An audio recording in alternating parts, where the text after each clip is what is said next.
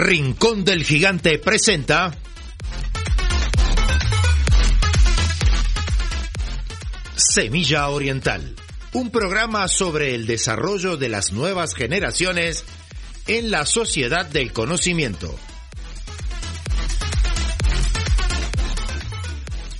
Conducen Federico Asandri y Stefano Cassini.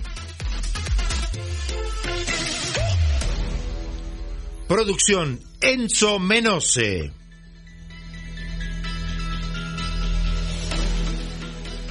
Producción general Grupo Flash Talleres de Locución.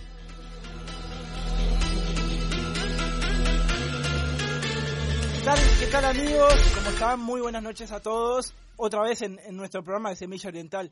Hoy estamos con Pedro del Pino, que nos va a hablar un poco acerca de una ciclovía. Y acá estamos con Stefano Cassini, que nos va a contar una, una cosa de semilla que siempre hacemos, tendemos a hacer. Simplemente alguna frase, como siempre decimos, que quien mira demasiado las cosas ajenas no disfruta las propias. Eso lo dijo Séneca, recuerden, el gran griego hace miles de años. El hombre es como el vino, la edad agria los malos y mejora los buenos. También lo dijo Cicerón hace miles de años.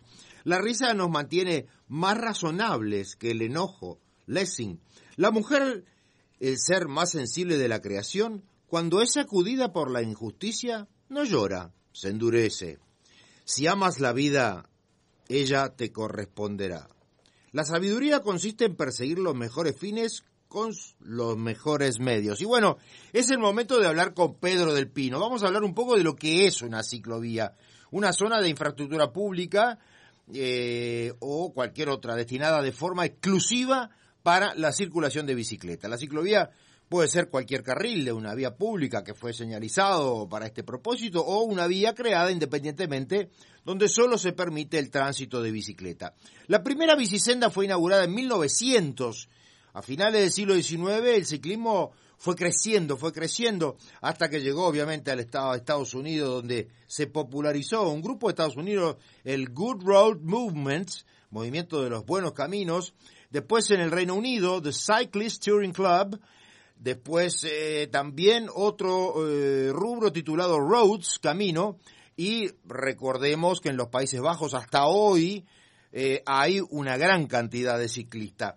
Y Pedro del Pino es uno de los fundadores o uno es uno de los principales de Musimóvil, que desde el comienzo del proyecto se plantea de manera colaborativa y horizontal, donde todos puedan aportar un esfuerzo y contribuir a un proyecto de una bicisenda. Bienvenido Pedro, ¿cómo estás? Y bueno, vamos a la primera pregunta. Y que yo quiero saber cómo me la podés contestar, porque hay una gran polémica sobre una futura o posible bicisenda en el medio de nuestra principal avenida. Y yo me la imagino poco porque ya que tiene un tránsito enorme, eh, para que puedan doblar los ciclistas por una calle, mm, se me complica, si es en el medio, se me complica mucho.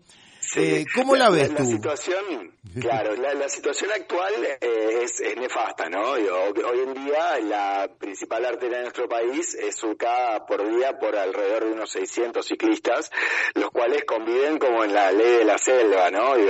Este, eh, abriéndose el camino como pueden, ¿no? Entre vehículos personales, ómnibus, taxis, este, digo, camiones, digo, es, es la ley de la selva literalmente. Hoy en día, si no tenemos más accidentes es porque eh, hay muy pocos avesados que se animan en realidad a andar por, por esa arteria, que además tiene una característica por los ciclistas de que es la arteria más plana. O sea, esa es la, la, cuchilla de Aedo justamente que conecta todo, todo el centro de nuestro país y justamente nos permite conectar este, toda la, la parte central de la ciudad junto hacia los barrios, digamos, donde vive la gente, ¿no? Este, por ende es, es muy utilizada, pero al mismo tiempo es eh, una sangría de, de autos que se pelean con buses, que se pelean pelean con, con peatones, que, digo, a ver, es, un embrollo brutal. Nosotros lo que, lo que vemos en esta ciclovía en sí es una, una, un paso, ¿no? Hacia el lado correcto, hacia ordenar el tránsito, segregándolo un poco y permitiendo justamente que esto ya no sea la ley de la selva, sino que justamente se haya, haya un tránsito un poco más ordenado y un poco más seguro para todos, ¿no? No solo para, para los ciclistas, sino también obviamente para los, los, conductores de vehículos eh, humeantes que le llamamos nosotros y eh, por supuesto para los peatones que tienen que ser los, los principales actores de, de, esta avenida, que además es, es la más usada por los peatones, ¿no? Entonces es donde tendría que, tener la mayor prioridad. Este, a nosotros en particular el proyecto de la ciclovía, por más que mm, obviamente que tiene sus falencias y nos gustaría que fuese un poco más osado en su diseño, ¿no? Quitando un poco menos, un poco más de espacio y dándole eh, espacio justamente para que esté realmente segregada del tránsito y, y si se pudiera, digamos, eh, que pudiese viajar por los laterales, ¿no? Eh, lo que nos sucede es que comprendemos la situación de que hay buses hoy en día por la arteria, por esta principal arteria, que em, complicaría un poco el tránsito en el caso de que si la ciclovía fuese por laterales justamente. Y eh, el tránsito ideal, o sea, el diseño ideal de la, de la avenida 18 de julio, que fue propuesto por Juan Gel hace unos seis años aproximadamente, luego de un estudio que fue encomendado por la, por, la, por justamente por la intendencia, este, lo que proponía era justamente quitar todo ese contenido tan grande de, de buses, este, y hacer eh, una sola senda de bus, quitar el tránsito particular y bueno, y dejar justamente una calle más grande para que justamente los peatones puedan circular con mayor holgura y eh, mejorar el transporte público por medio de transbordadores, ¿no? Digo, en realidad, ahora no tiene sentido que hayan tantos buses surcando la principal avenida semi-vacíos, ¿no? Eso lo, que, lo que sucedió en ese momento... Mm, Sí, ¿No lo que les quería contar es que lo que sucedió en su momento es que justamente las compañías de buses se opusieron y ahí se cayó la propuesta. Y fue ahí que, eh, que nos quedamos sin el pan y sin, sin, la torta, porque el proyecto que era hermoso, que proponía justamente priorizar como justamente se debe, ¿no? Primero los peatones, después el, el, transporte colectivo y luego las bicicletas, eh, en realidad eh, quedó en la nada y 18 de julio siguió siendo lo que todo el mundo conocemos, ¿no? La, la, selva. digamos. Eh. La selva, Exactamente. Ahora, no sé, digo, yo, eh, porque en otras ciudades, yo que tuve la suerte de viajar por 50, 60 países, vi un montón de cosas en todos lados, vi tránsito caótico como en mi país, en Italia, donde no podría circular bicicleta porque te pisarían a todo el tiempo. Este, hay muy pocas bicisendas en Italia pero sí también estuve en Holanda, donde eh, la prioridad es la casi la bicicleta. Sí. Eh, bueno, sería para vos... Eh, el caso de Holanda es paradigmático porque en los en el 70 en Holanda no habían ciclovías, no había no había priorización de bicicletas, era un genuino caos en Holanda. En el 70 estamos hablando, no estamos hablando hace tanto tiempo. y es, una, es justamente un país en donde se la jugaron, en donde dijeron, bueno, eh, para este lado queremos ir. Tomaron una decisión política y dijeron, no, queremos más bicicletas y queremos menos autos. Y así se pusieron a caminar con una decisión política y eh, pidiendo a la, población y explicándole a la población las razones, ¿no? Digo, de que, a ver, la bicicleta es un medio de transporte limpio, sostenible con el medio ambiente, asequible, democratizador, pacificador del tránsito, y eso se lo comunicaron a los, a la, población y la población lo abrazó y hoy en día tenemos Holanda como es hoy en día, ¿no? Que es una ciudad más que bicifriendly, ¿no? Le diría que es más bicicleta que, vehículo automotor. Este, pero en realidad lo que, lo que hubo ahí fue una decisión eh, política, ¿no? Y, digamos, de ir de lleno a una solución de ese tipo, que, que bueno, que no es lo que hemos tenido por acá, ¿no? Esa es la realidad, lamentablemente. Una pregunta quería hacerte, Federico. Una consulta, Pedro. Eh, ¿Qué porcentaje de personas usan la, la ciclovía acá en Uruguay? Eh, hoy en día eh, se da una situación bastante peculiar con las ciclovías, eh, que las ciclovías, eh, acá en Montevideo en particular, ¿no? Digo, porque Uruguay es muy grande, en particular en Montevideo no tenemos una red de ciclovías, no hay una, un, un entramado lo suficientemente denso como para que la gente pueda ir de un punto A a un punto B por medio de una ciclovía.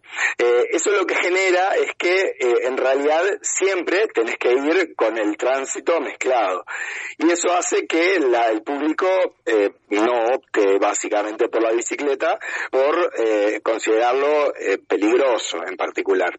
Es, es, cierto de que hay algunos que se animan, ¿no? los más osados como nosotros, este, de todos modos comprendo de que es una decisión que hay que tomar con bastante energía y ganas de justamente generar un cambio en la sociedad porque la realidad es que somos todo, el tiempo eh, oprimidos por, los conductores profesionales primordialmente este y bueno y, es como hablábamos al principio, ¿no? Es una, una ley de la jungla, ¿no? Digo, es una, una pelea. Con todo y eso, este, hay un, eh, creo que es un 1.4% de los viajes que se hacen en bicicleta en Montevideo. Es bastante dentro de lo que uno piensa lo que es el tránsito hoy. Es cierto, es bastante para no tener ni siquiera una red de ciclovías, ¿no? o sea, a ver, esto es, estamos hablando de que esta es la gente que se anima, eh, se anima en las condiciones actuales, ¿no? Sí, no, y eh, aparte uno lo, nota. Lo que queremos es yo sé que soy que, que, ando en auto, lo noto, lo notamos que hay un poquito más de bicicleta, pero hablaste, dijiste una palabra clave, osadas. ¿Por qué digo esto? Porque eh, obviamente tú, eh, digamos, tú no, no, no solo tú, eh, Musi, ¿cómo se llama? Sí, este, Musi, Musimóvil, Musimóvil obviamente va por la parte... Sobre ruedas. Claro, pero digo, Musimóvil va por la derecha, en el sentido, va por las cosas justas, y pero nosotros vemos, yo que ando en el tránsito, yo prácticamente veo el 80 o 90% de los ciclistas que cuando ven una roja miran a ver si hay algo y siguen y no respetan la roja. Lo mismo pasa con las motos, lamentablemente. Entonces, bueno, eh, la selva es, total, lo, hacen los peatones, lo hacen es que hay que entender algo que, que es muy interesante, que es que están pensadas para los autos, no están pensadas para los peatones, no están pensadas para las bicicletas, no están pensadas ni siquiera para las motos. Este, y la realidad es que eh, nosotros como ciclistas somos peatones sobre ruedas, ¿no? O sea, somos más parecidos a un peatón que a una moto y a, que, a, un auto, ¿no? Por ende, lo lógico es compararnos más a un peatón más que a un auto. Claro, pero en Alemania o en Holanda, eh, yo me acuerdo con una vez que estuve en Alemania, en Hamburg, este, donde una parte de la ciudad los fines de semana se hacía eh, peatonal, y pero seguían prendidos los, los, semáforos y era solo peatonal, pero cuando el peatón veía la roja paraba igual, aunque sabía que no iba a pasar nadie. O sea que este, eso pasa también por la cultura general de un país. Es cierto, es cierto que, a ver, eh, cuanto más semáforos y más sin sentido esos semáforos son, digo, uno los respeta menos, ¿no? Es una realidad. Digo, le, pasa todo el tiempo con los peatones que cuando a ver, cuando no viene nada, el, semáforo se te pone en roja, uno para, ¿no? Ve para un lado, no viene nada, ve para el otro lado, no viene nada. No, eso claro, pero eso está mal. Yo, por ejemplo, personalmente, desde siempre, cuando está roja no cruzo pero veo un millones de personas que cruzan con la roja, jóvenes y no tan jóvenes, no importa, y algunos este, van corriendo y le pasa al lado un auto, eh, digo, eso, eso es parte justamente de la educación y de la formación. Pero de cualquier modo, lo que es muy importante es que Musimóvil y, y, toda esta movida se haga un poquito, por eso yo me encantó mucho esto, para que la gente lo escuche, por lo menos nuestros oyentes, porque se tiene que hacer más público. Si, si quieren les cuento un poco.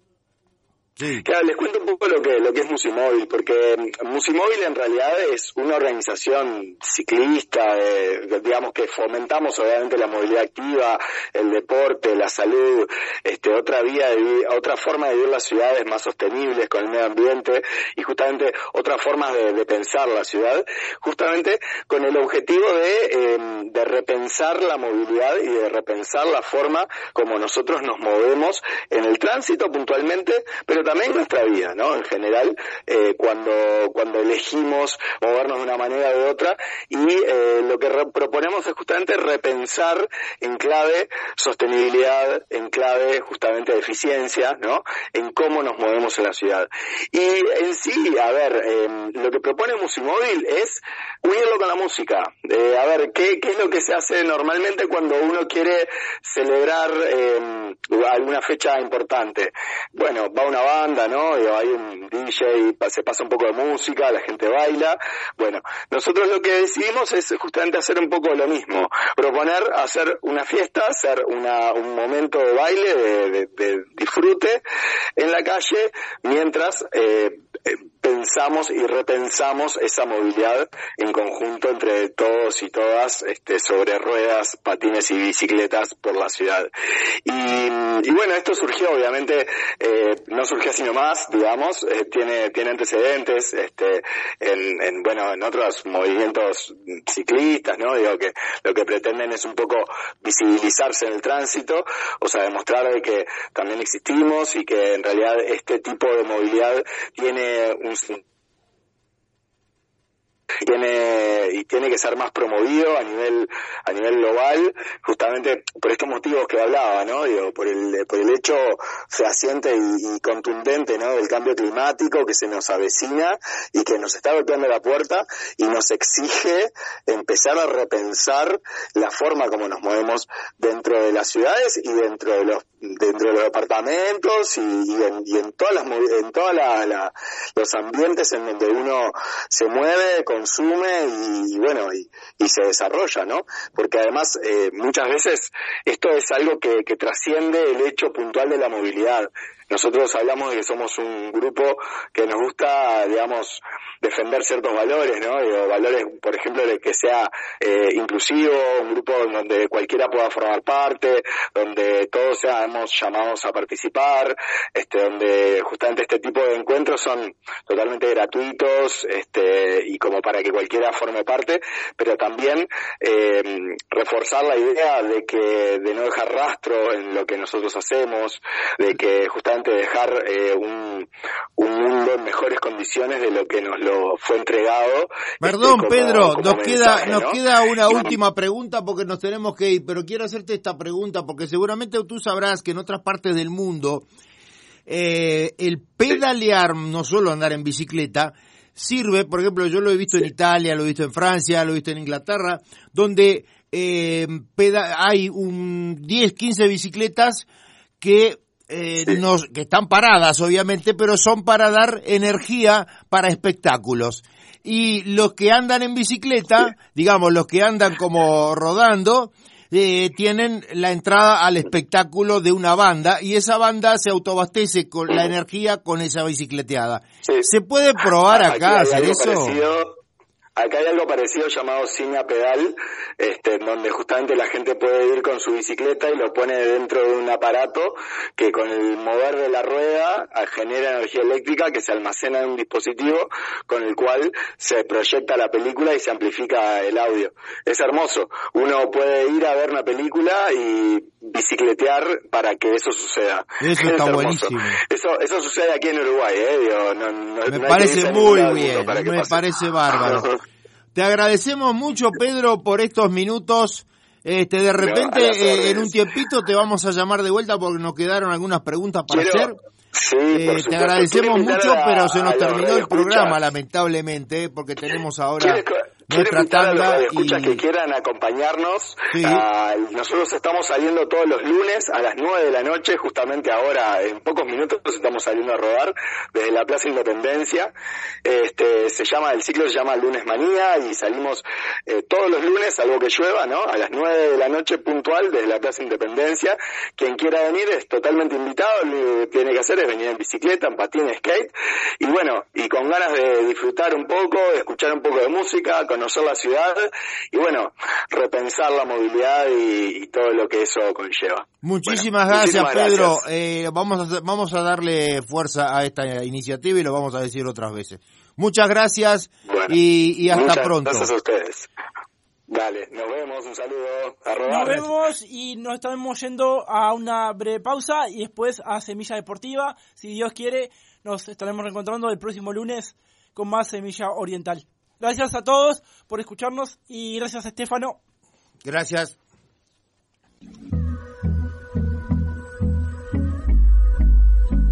Laboratorio Tresul presenta Floradix, un suplemento vitamínico natural compuesto de hierro, vitaminas, especies vegetales y zumo de fruta que te aporta nutrientes y el hierro que tu cuerpo necesita en época de decaimiento y astenia primaveral. Floradix, de Laboratorio Tresul. quiero perder lo que queda. La vida es dulce, la vida es dulce para el desayuno siempre es muy oportuno. Un Martín Fierro con membrillo. ¿Y por qué no? Con batata o zapallo. Es bien sencillo. Mermeladas del rincón. Verduras florecidas como lo hacía mi abuela. Para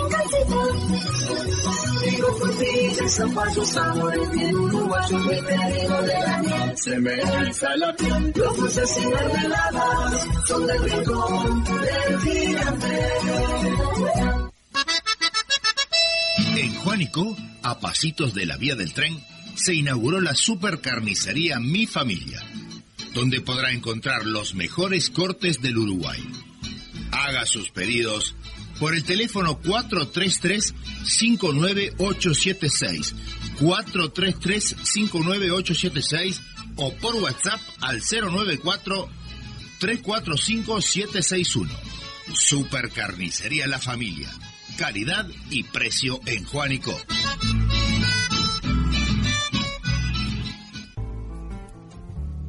Citroën le ofrece la calidad, la performance y el confort desarrollado por la marca francesa desde hace muchas décadas.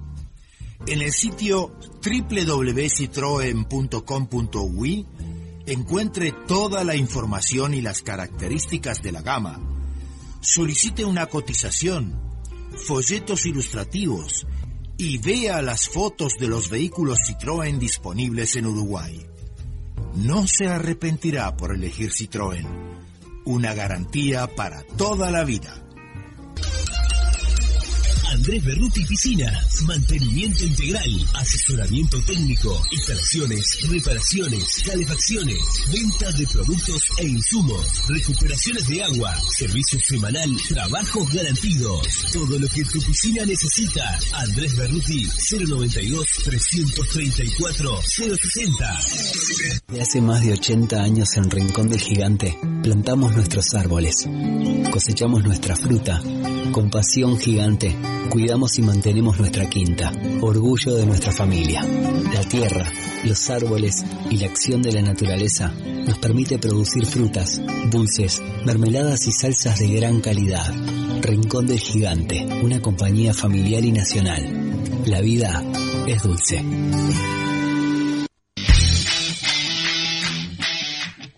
Laboratorio Tresul presenta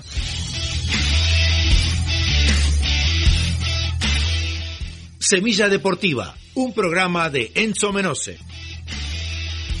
Bienvenidos amigos a Semilla Deportiva. Vamos a comenzar con noticias del fútbol uruguayo que nos dejó muy lindos partidos. Primero el de Peñarol que le ganó a Deportivo Maldonado con el gol de Matías Arezo.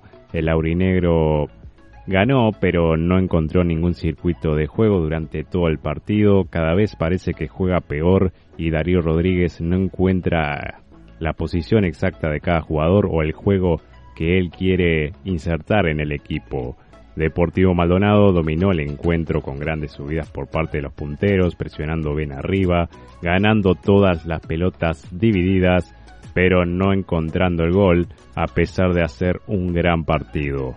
Esto le permite a Peñarol estar primero en la tabla anual y también en clausura, ya que perdió Boston River.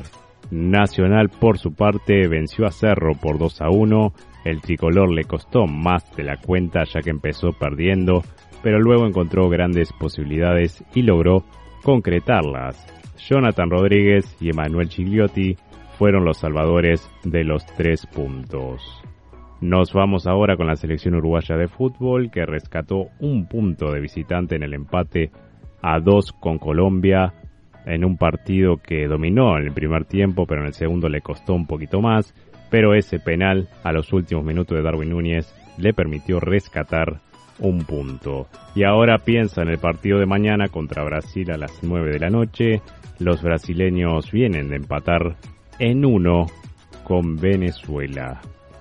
Seguimos con fútbol y esta vez a las eliminatorias a la Eurocopa. España logró la clasificación al derrotar a Noruega por 1 a 0 y dejó sin euro al goleador Haaland, un jugador que se destaca en el Manchester City, goleador un fenómeno mundial, pero que no ha podido jugar una Eurocopa o un Mundial.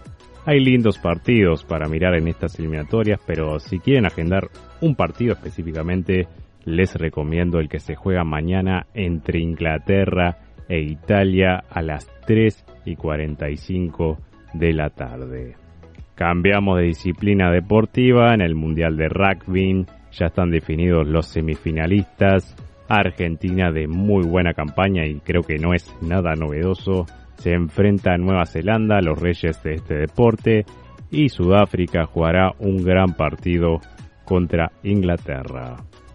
Finalizamos con la Liga de Ascenso del básquetbol uruguayo. Urunday fue el primer ascendido y ganador de esta liga, mientras que Welcome le ganó un increíble partido a Olimpia por 88 a 69 y consiguió el segundo ascenso para la Liga Uruguaya del próximo año. Ahora sí, esto fue todo por hoy. Nos reencontramos la próxima semana con más Semilla Deportiva. Laboratorio Tresul presentó Semilla Deportiva, un programa de Enzo Menose.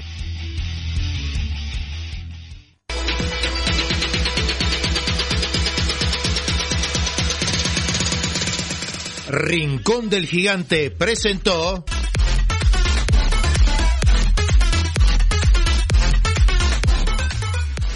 Semilla Oriental, un programa sobre el desarrollo de las nuevas generaciones en la sociedad del conocimiento.